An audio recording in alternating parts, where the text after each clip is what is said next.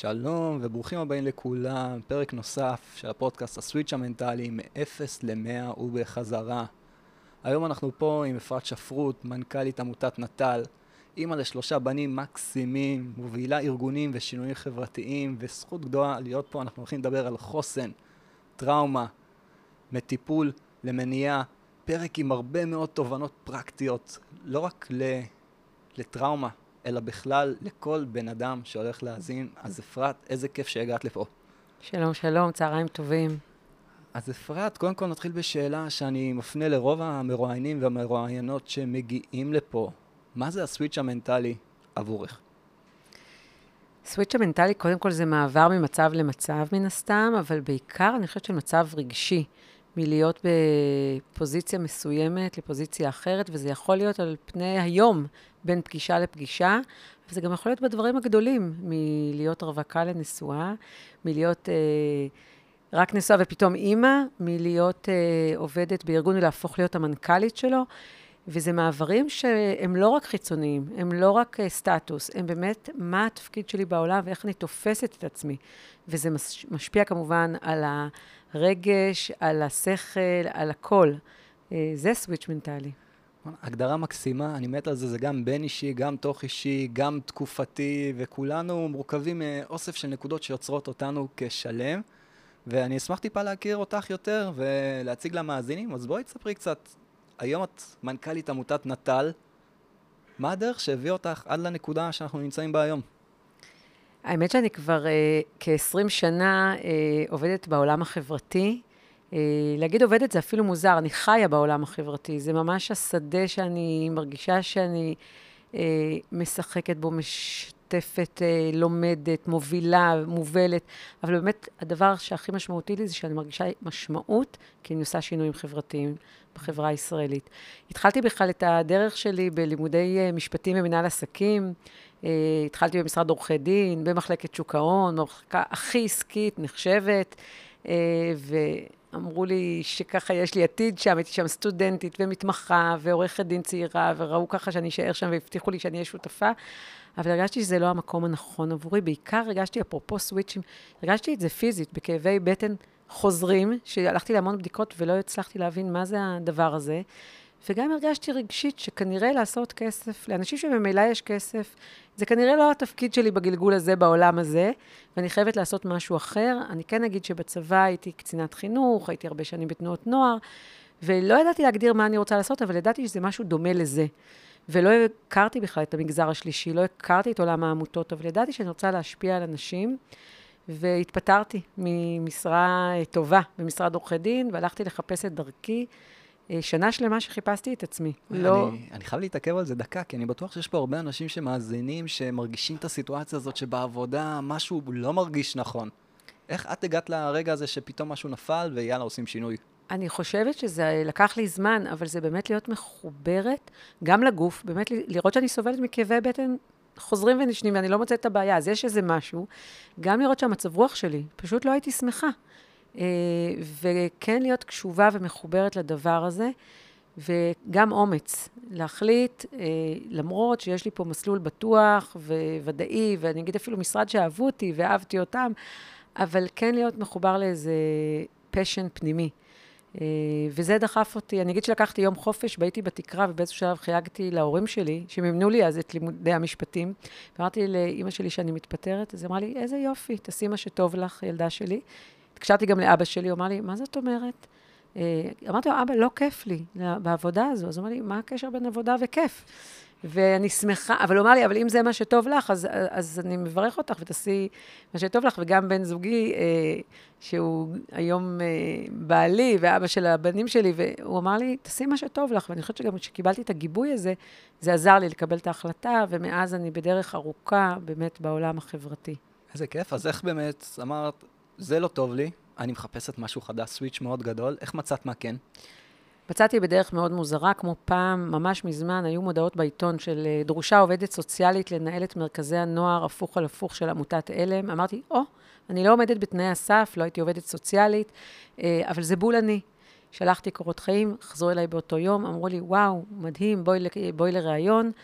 באמת התרגשתי, והמנכ"ל דאז של עמותת עלם, דוקטור מייק נפתלי, אמר לי, איזה מדהימה את, אני רוצה יועצת משפטית לעלם. אמרתי לו, לא, לא, לא, לא, אתה התבלבלת, אני עם עריכת דין, סיימתי.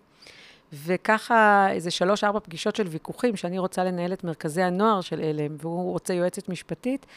Uh, בחוכמתו הוא תפר איזה שילוב, הוא נתן לי בחצי משרה לנהל מרכז אחד, נראה לי שהוא חשב בליבו שאם זה תהיה נפילה, אז במרכז נוער אחד לא נורא, ובחצי משרה אני הסכמתי להקים את המחלקה המשפטית בעמותת עלם, והשאר זה היסטוריה, כי אני באמת פרחתי בשילוב הזה של א', לצאת ממשרד עורכי דין חזרה לרחוב, לעבוד בחולון, למצוא בני נוער, להקים פיזית מבנה, לשפץ אותו, למצוא מתנדבים, לעבוד עם מחלקת הרווחה בעירייה, ללמוד מה זה בכלל נוער בסיכון, להתחיל דרך מדהימה.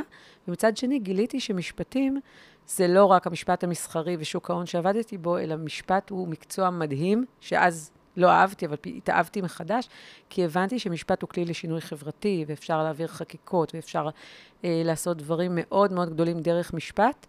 ובעצם הקמתי בעלם את המחלקה המשפטית. 15 שנים נשארתי בעמותת עלם בתפקידים שונים, מתוכם בסוף שש שנים כמנכ"לית.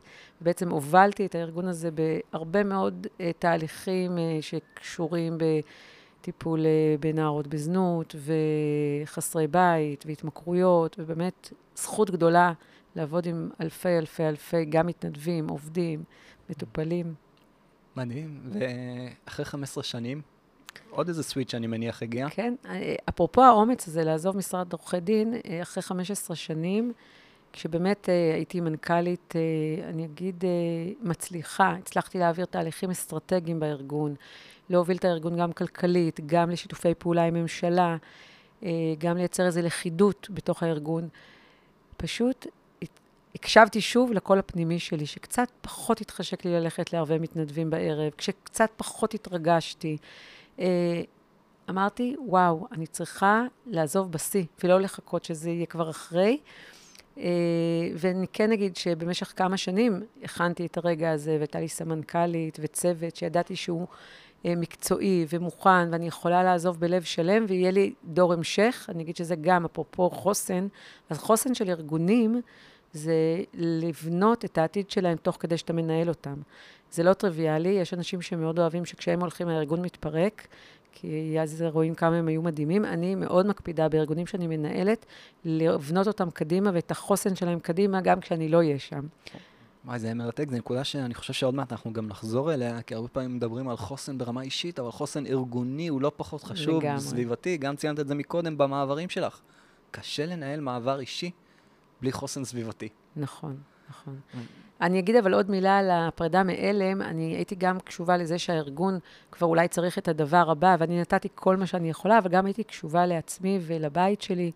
אה, אני חושבת שהרגשתי שהילדים שלי צריכים קצת יותר אימא.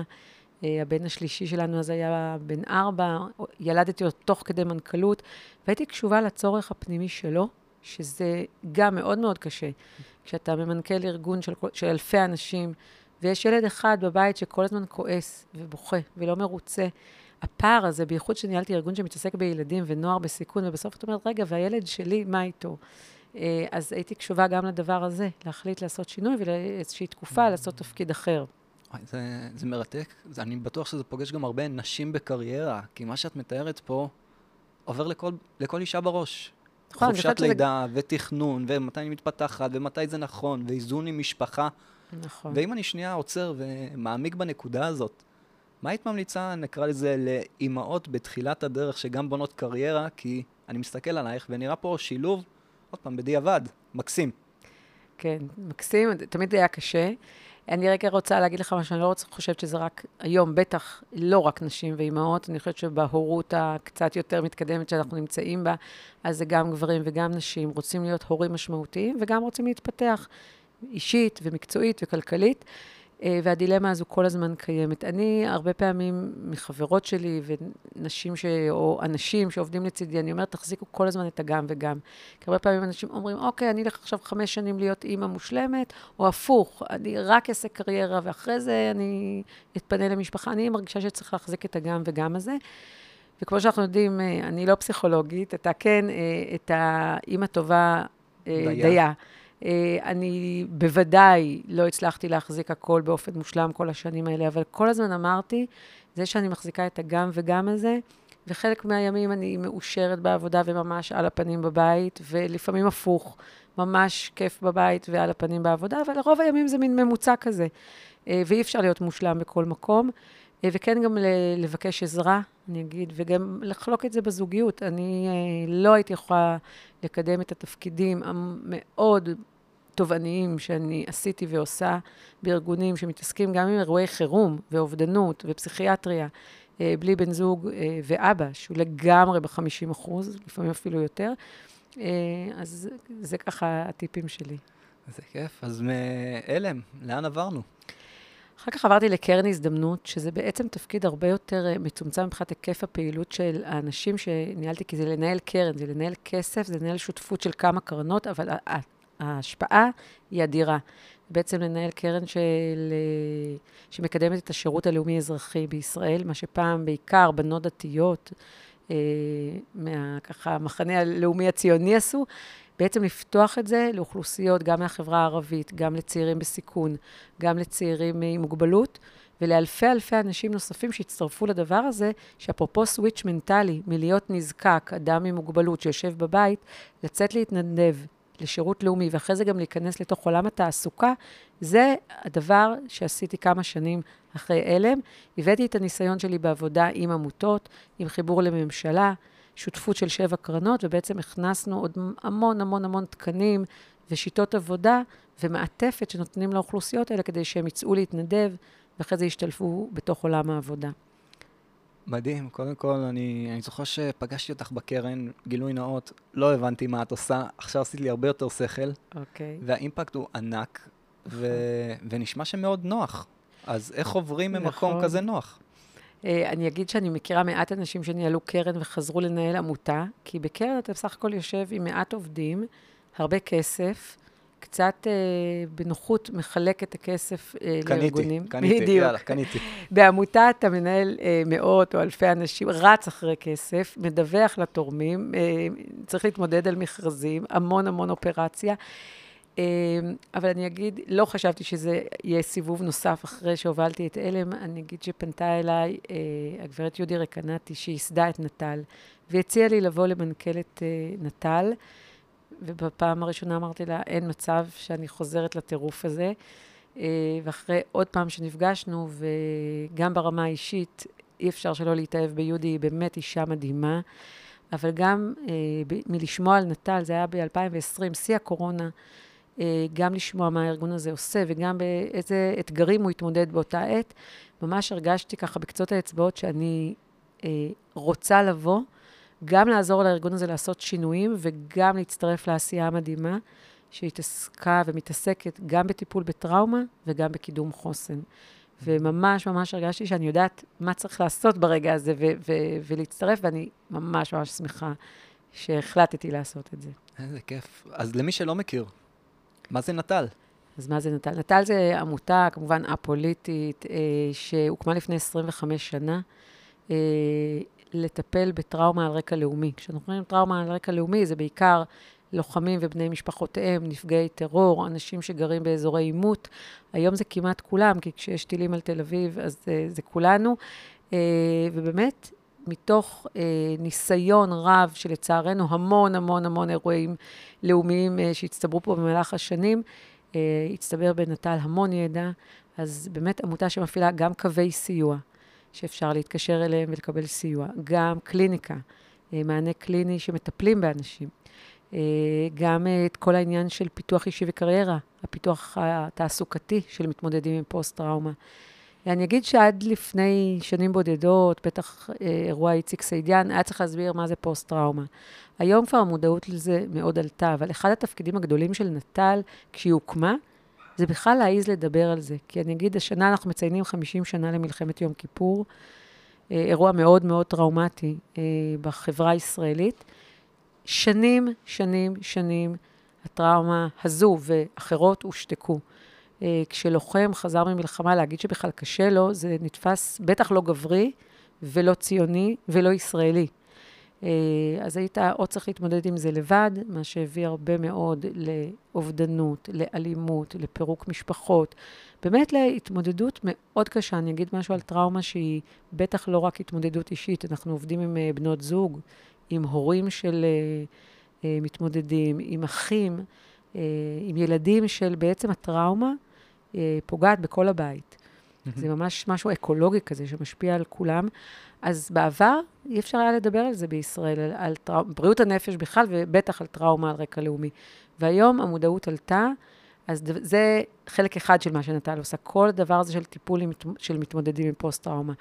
והדבר השני, והגדול לא פחות, ואני חושבת שבעת הזו אפילו חשוב יותר, זה כל העניין של חוסן, פיתוח חוסן, מניעה. זאת אומרת, לא רק לטפל באדם אחרי שהוא כבר אה, נמצא במצב של פוסט-טראומה, אלא לתת לאנשים כלים, לאנשים ולארגונים, איך כשהם ייתקלו באירוע משברי או בסוויץ' מנטלי, קטן או גדול, יהיה להם את הכלים אה, לעשות את זה.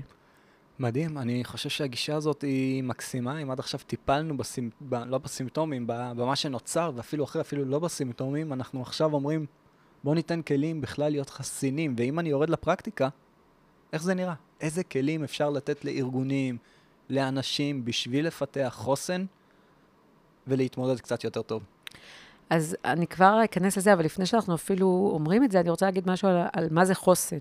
פעם, אה, ככה שהיינו מדברים על חוסן, זה היה, קרה לי משהו משברי, התמודדתי וחזרתי להיות מי שאני. זה כזה כמו כדור אה, בומרנג, הלך וחזר. אה, והיום אנחנו מדברים על חוסן אה, הרבה מעבר. לא רק שחזרתי, או קרה לי משהו אחר. אני בטוח השתניתי, זה לא 0-1-0, זאת אומרת, זה לא שאני חוזרת להיות בדיוק מי שהייתי. לא יכול להיות שאחרי שחייל הלך לקרב, חזר, הוא לא השתנה. לא יכול להיות שכשבן אדם עבר תאונת דרכים, או פרידה, או גירושים, או מוות של אדם קרוב, לא קרה לו שום שינוי. אנחנו מדברים על זה שלמרות שקרה לו משהו, הוא מתפתח אפילו מהדבר הזה. אנחנו מדברים אפילו היום על צמיחה פוסט-טראומטית, שיש לי את החוסן לא רק להמשיך ולתפקד, אלא אפילו לזוז ימינה, שמאלה, אני לא אומרת דווקא למעלה, אבל משהו, אה, להמשיך ולתפקד ולצמוח למקומות נוספים. והשלב השלישי שאנחנו מדברים על חוסן, זה אפילו למצוא משמעות מתוך הדבר הזה. אני יכולה להגיד, יש אה, לי שכנה מדהימה, שלצערנו הבן שלה נפטר בנסיבות מאוד... אה, מצערות, אה, ואני רואה שמאז שקרתה לה הטרגדיה הזו, היא מתנדבת באופן מאוד מאוד אקטיבי בבית חולים שניידר, ועוזרת אה, להורים ולמשפחות ולילדים. זאת אומרת, היא מצאה מתוך המשבר הזה משמעות חדשה לחיים. אז אדם גם יכול להתגבר על, על המשבר, לא להתעלם ממנו, לא להגיד, אה, אבל הוא לא חזר להיות אותו אדם, אבל הוא מוצא משמעות חדשה. אז זה חוסן מבחינתי. אוי, זה, זה כל כך רלוונטי גם לסביבה וגם לאינדיבידואל. נכון, וגם אומרת, לחברה. לחברה, כי היה אירועי הקורונה. נכון. אנחנו לא נחזור להיות אותה חברה, נכון. אנחנו נהיה חברה אחרת. טובה יותר, פחות טובה, הרבה תלוי בנו. האם ניקח את זה לצמיחה? האם נתחבר למשמעות? ומה נעשה עם התנועה? נכון, אני רואה הרבה פעמים מנכ"לים שיש איזה משבר בארגון שלהם, זה יכול להיות, אני מדברת, זה יכול להיות רשות מקומית, או עסק, או, עסק, או עמותה, או... הם רוצים להחזיר את זה להיות מה שזה היה. אבל למה? בוא, כבר קרה. זה יכול להיות משבר כלכלי, יכול להיות שאיזשהו, אפילו, אנחנו פוגשים ארגונים לפעמים שקרה איזה אסון ומישהו נפטר, או קרה משהו. בואו תנצלו את זה ותראו מה אפשר לעשות כדי להצמיח מהדבר הזה, כדי לחזק את הקשרים בארגון, כדי לפתח משהו, שירות חדש, מוצר חדש, זאת אומרת, הדברים האלה, איך צומחים ממשבר. אז, אז זה קודם כל מה זה חוסן. עכשיו, אם אנחנו אמרנו מה זה חוסן, אני חושב שיש מקום גם להגיד מה זה טראומה. טראומה, אה, שוב, הדבר הזה שהוא אירוע קיצון, שקוטע את רצף החיים שלנו, את מה שציפינו, ומן הסתם לטראומה יש השפעה גם מנטלית, גם רגשית. היום אנחנו גם יודעים שפיזיולוגית, אנחנו יודעים שרופאים ממש יכולים לזהות אזורים במוח שמושפעים מהטראומה, אבל הדבר הזה שנקטע לנו באופן פתאומי, אה, מסלול החיים שלנו, או המסלול שחשבנו, זה יכול להיות קטיעה פיזית, שפתאום נפצענו, זה יכול להיות קטיעה רגשית, שהבן זוג שלנו קם ועוזב אותנו, זה יכול להיות באמת אה, בן אדם שאני אתמול ראיתי את הסרט אה, מעוז המזח, יושבים ביום כיפור רגוע בסטלבט, ופתאום מתחילה התקפה שלא ציפית אליה, והחיים שלך פשוט לא יחזרו להיות מה שהם היו. קטיעות כאלה, הן מייצרות טראומה. אה, האם אצל כל בן אדם זה מייצר טראומה? כי אנחנו היום, ואולי זו הגדרה שגויה אצלנו בתפיסה, אנחנו לוקחים טראומה כמשהו שלילי. אבל פתאום אתה אומר, טראומה יכול להיות אירוע טראומטי, הוא לא חייב להיות שלילי. השאלה, האם בטרמינולוגיה יש הפרדה? בדרך כלל טראומה היא נובעת מאירוע אה, לא חיובי. זאת אומרת, לא קרה לנו משהו טוב. נכון, אבל התוצאה? התוצאה, דרך אגב, אנחנו רואים תוצאה שונה אצל אנשים שונים. יכולים להיות שני אנשים באותו אירוע ולהגיב לזה שונה. אז א', אנחנו יודעים עם איזה, איזה כוחות חוסן כל אחד הגיעו על האירוע הזה. ואני מתייחסת רגע לשאלתך הקודמת, מה יכול לנבא חוסן? וכשאנחנו בנט"ל מדברים על חוסן, אנחנו מדברים אה, על איזשהו מודל של ארבעת המ"מים. אנחנו באמת מדברים על אה, ארבעה רכיבים שאם יש אותם לאדם או לארגון, אז אנחנו מצפים שהוא באמת יהיה קצת יותר חסין. אה, אחד מהם זה כל העניין של מוכנות. מוכנות לחירום או מוכנות למצב. אם יש אזעקה ואני יודעת איפה הממ"ד, הסיכוי שאני אהיה בהיסטריה הוא הרבה יותר קטן. מוכנות זה מוכנות אה, אפילו לאיזה משבר בעסק, או מוכנות... כשאתה יודע מה לעשות כשיגיע, כשתגיע הבעיה, כבר בעשרות, עשרות אחוזים, הקטיעה הזו תהיה הרבה יותר פחות קשה, בוא נגיד ככה. מהמם. אז העניין זה מוכנות, ובגלל זה גם הרבה פעמים, אני אגיד, עם לוחמים, עושים שוב ושוב ושוב את אותם אימונים. אה, עם אה, ספורטאים, חוזרים שוב ושוב ושוב על אותו תרגיל, כש- כשזה יקרה, אתה תדע להתמודד עם, אה, עם המצב. נכון, ולא רק המצב, ההסתעפויות שלו. בדיוק. גם אם זה לא יסתדר בדיוק, איך תחזור לתפקוד. אה, אז העניין זה מוכנות. אה, מקדמת חוסן. הדבר השני זה מנהיגות. כשיש מנהיג, זה יכול להיות האימא במשפחה או האבא במשפחה, זה יכול להיות המפקד, זה יכול להיות המנכ"ל בחברה, ראש צוות. אה, באמת, מנהיג שכשאתה מסתכל עליו, אתה אה, מאמין בו, אתה רוצה ללכת אחריו, זה מאוד מאוד נותן חוסן. החוסן הוא גם למנהיג עצמו. כשאתה המנהיג, זה מחזק אותך, אבל גם כשיש לך על מי להסתכל, זה מאוד מגביר חוסן. מה עושים מנכ"לים? מה עושים מנכ"לים? אה, א', אה, הרבה פעמים מפחדים עם עצמם ובודדים. אם הם מנכ"לים שכבר מכירים את זה, אז הם מוצאים לעצמם מעגלים, אה, מין קבוצת שווים. אני הרבה פעמים, בכל שלב בחיים שלי, אני מוצאת לעצמי את הרשת, או של מנכ"ליות נשים, או מנכ"לים בעולם החברתי. כל פעם אני באיזה פורום אחר, לא להיות לבד בדבר הזה וללמוד מתודות.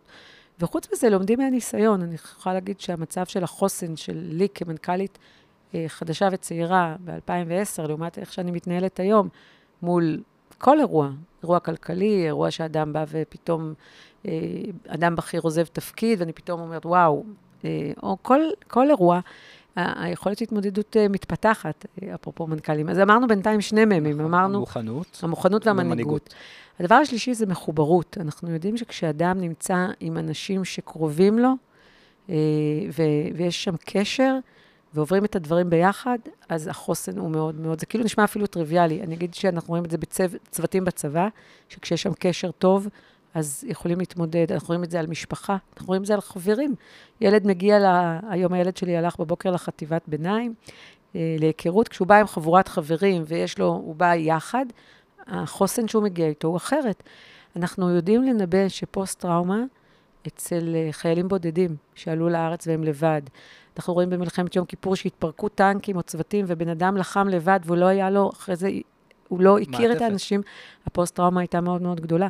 זאת אומרת, אנחנו יודעים שבן אדם יהיה במצב מאוד קשה, זה יכול להיות, שוב, אני אומרת, דברים קטנים ודברים גדולים, אנשים צעירים ואנשים מבוגרים, כשאתה במחוברות, החוסן שלך תהיה יותר אה, גבוה, וגם קולגות בעבודה. כשצוות עובד טוב, החוסן אה, גבוה יותר. האם אנחנו מדברים על ימי גיבוש שמציינים כמו שהיה פעם, או האם אנחנו מדברים על דברים עמוקים יותר, אינטימיים יותר?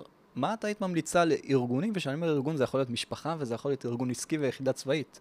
תראה, זה על כל הרצף. אני חושבת שימי גיבוש זה סבבה, אבל לפעמים זה לא מספיק. אני חושבת שבכלל היכולת אה, להגיד מה קשה לי, היכולת שזה יהיה לגיטימי לדבר על החוסן שלנו כצוות, שיהיה אפשר אה, לזהות את דגלים אדומים, שאנחנו כצוות נראה שלמישהו קשה, אז אה, נזהה את זה. יכול להיות קושי שהוא מביא מהבית, או קושי בהתמודדות אה, באיזה משימה. אה, כשיש אינטימיות בצוות, שיש יכולת לדבר, זה צוות שאנחנו, וזה דרך אגב מה שאנחנו עושים עם צוותים, כשאנחנו מגיעים לעשות סדנאות חוסן, שיהיה אפשרות, גם שהמנהל יכיר את זה וגם שהצוות יכיר את זה, אה, לנהל דברים אה, בצורה משמעותית כש, כשקשורה לקושי. אני אגיד, אבל המם הרביעי קשור למשמעות.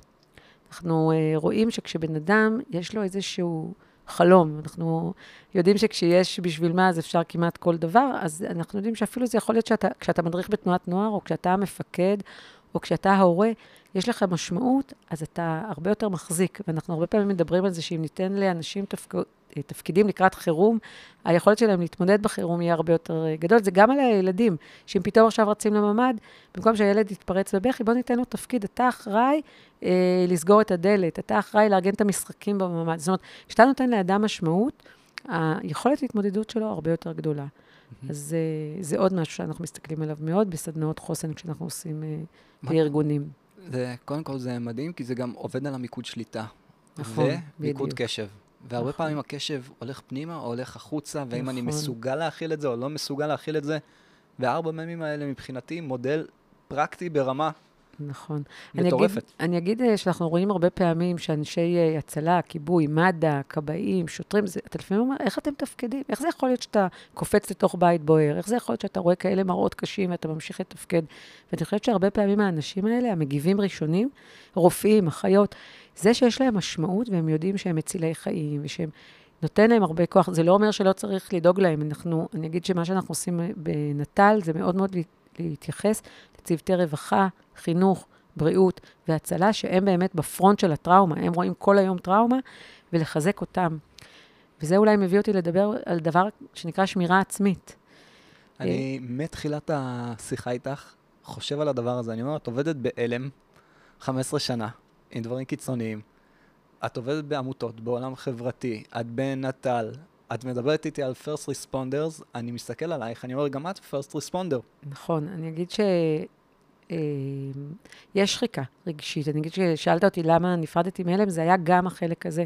לא יכולתי לראות יותר אה, את הכאב, ולתקופה, הרגשתי שאני צריכה איזו תקופת ריפוי, ובאמת אני חושבת שהטראומה המשנית שאנחנו מדברים, שצוותים אה, סוחבים, אז גם אני, שאני הרבה פעמים פוגשת הרבה מאוד התמודדות עם טראומה והתמודדות עם דברים קשים, אבל גם אני מצאתי לעצמי את השיטות של השמירה העצמית. אני אגיד שאני בשנה האחרונה מאוד מאוד מקפידה על הליכה בערב. אני משתמשת בים, ממש, הים ככלי ריפוי, בשונה ממך, שאתה uh, איש שייטת וזה, אני רק הולכת על שפת הים יחפה. זה יכול להיות בבוקר, בערב, אבל זה ממש ממש כלי. אני אשלח לך מחקר, אגב, אחרי זה, אם תרצי, שיש לזה אותו אפקט, שחייה בים, צלילה. והתבוננות בים, כמעט אותו אפקט חיובי מנטלי. נו, אז הנה, אני בלי להרטיב את עצמי. אז אני אגיד הרגע, שההליכה הזו יחפה במים, ממש אני מרגישה שהיא פשוט משהו מרפא. עכשיו, זה ממש מביא אותי לדבר הזה של שמירה עצמית. אה, רגע, אני אגיד עוד מילה, אצלי זה גם חברות. העניין הזה של מעגלי חברות, זה לא רק שאיזה אנחנו, איזה סבבה ומפטפטות, אני ממש מרגישה שהכלי של חברות, יש חלקן חברות ילדות, שאני הולכת איתן ממש מגיל גן, וחברות מהצבא, זה מעגלים. זה ממש קבוצות חוסן, שכל פעם כשמישהי מתמודדת עם משהו, אנחנו מתמודדות עם זה יחד, וזה ממש מעגלי uh, חוסן מבחינתי. אז uh, אני אגיד על שמירה עצמית, שהיום אנחנו מבינים שאתה לא חייב להיות כבאי או שוטר או רופא מנתח. היום, בתר... באמת, במה שעובר על החברה הישראלית, בטח בשנה האחרונה, אבל אנחנו כל הזמן בין גלי טרור ופיגועים, וסבבי לחימה, ומתח כלכלי, ו... ועכשיו גם הקיטוב החברתי. כל הדברים האלה ביחד, אנשים חיים פה בסטרס מאוד מאוד מאוד גבוה. ואנחנו, גם בנט"ל וגם אני ברמה האישית, מאוד ממליצה למצוא כמה דברים, שאנחנו ממש, יש לנו עשרת הדיברות לשמירה עצמית, זה למצוא את העניין הזה של הספורט, לעשות לעצמך מתנות קטנות, איזה דברים אה, עושים לי טוב ואותם לעשות. אצל מישהו זה אמבטיה, אצל מישהו זה לקנות משהו, אצל מישהו זה, זה אוכל טוב. העניין של לבקש עזרה, כשצריכה עזרה, לא לעשות את השופוני, כאילו אצלי הכל בסדר, זה גם שלב של התבגרות. כי כשהייתי מנכ"לית צעירה, כל הזמן אה, חשבתי שאני צריכה לש, אה, לשדר חוזקה. לא, להגיד שקשה לי, להגיד שאני עצובה, זה, זה בסדר. אז ממש ככה טיפים של שמירה עצמית, שאני היום חושבת שזה גם למנכ"לים, גם לעובדים, גם כל אדם, אה, אה, למצוא את הדברים שעושים לו טוב. אנחנו יודעים מאוד את הקשר עם, של ספורט, אפרופו מחוברות של קרבה, מגע, פיזי ורגשי, אה, עניין, משמעות, תחביבים. ואני אגיד, במקרי קיצון, לבקש עזרה מקצועית, אבל הרבה פעמים זה הרבה לפני זה. עזרה מהמשפחה, מהחברים, לדעת להיעזר.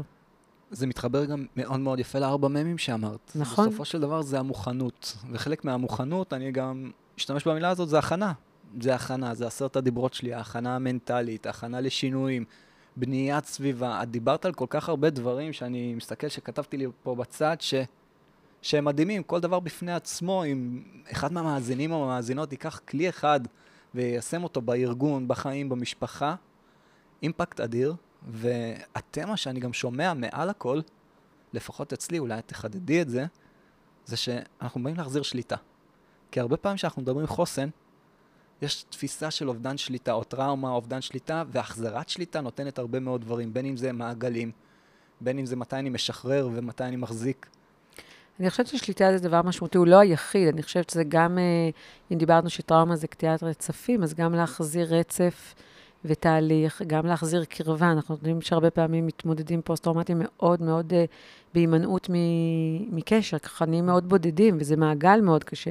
אז כל הממים האלה שדיברנו עליהם, אני חושבת שזה גם שליטה, אבל גם uh, לחזור לקשר ולתהליך. אני אגיד שאם אני מחברת רגע בין הלם לנט"ל, אחד הדברים הקשים אצל בני נוער, שמאוד אנחנו רואים uh, נפילות מאוד מהירות, או אובדנות, או דיכאון, זה כי אין פרספקטיבה. זאת אומרת, קרה לי משהו רע, רבתי עם החברה הכי טובה שלי, אה, היה לי משהו לא טוב בכיתה, זה הדבר הכי נורא שקרה לי, ולא יהיה לי יותר טוב בחיים. זאת אומרת, קשה לראות תמונה גדולה בגיל ההתבגרות, ושיהיה פעם, עכשיו רע, נכון, קרה לי משהו רע, אבל יהיה פעם טוב. ואני חושבת שהדבר הזה של חוסן, זה גם פרספקטיבה. אני מדברת אה, עלינו כהורים, וכמנהלים וגם כפרטים. קרה לי היום יום נוראי, אבל אני כבר יודעת בניסיון שיכול להיות יותר טוב. וגם אם המצב עכשיו בארגון שאני מובילה הוא פחות טוב, הוא יכול להשתפר, וגם בזוגיות וגם בהורות ובכל המעגלים. ואני רואה שכשאנשים עם פחות חוסן, הם פשוט אה, נופלים לתוך התהום הזה של מה קורה רק עכשיו, וקשה לראות תמונת עתיד. אני אגיד, לא אמרנו את המילה תקווה, וזו מילה מאוד חשובה. אתה אמרת שליטה, אני, אני רוצה להוסיף את העניין של תקווה. תקווה הוא כלי מאוד מאוד חשוב בחוסן.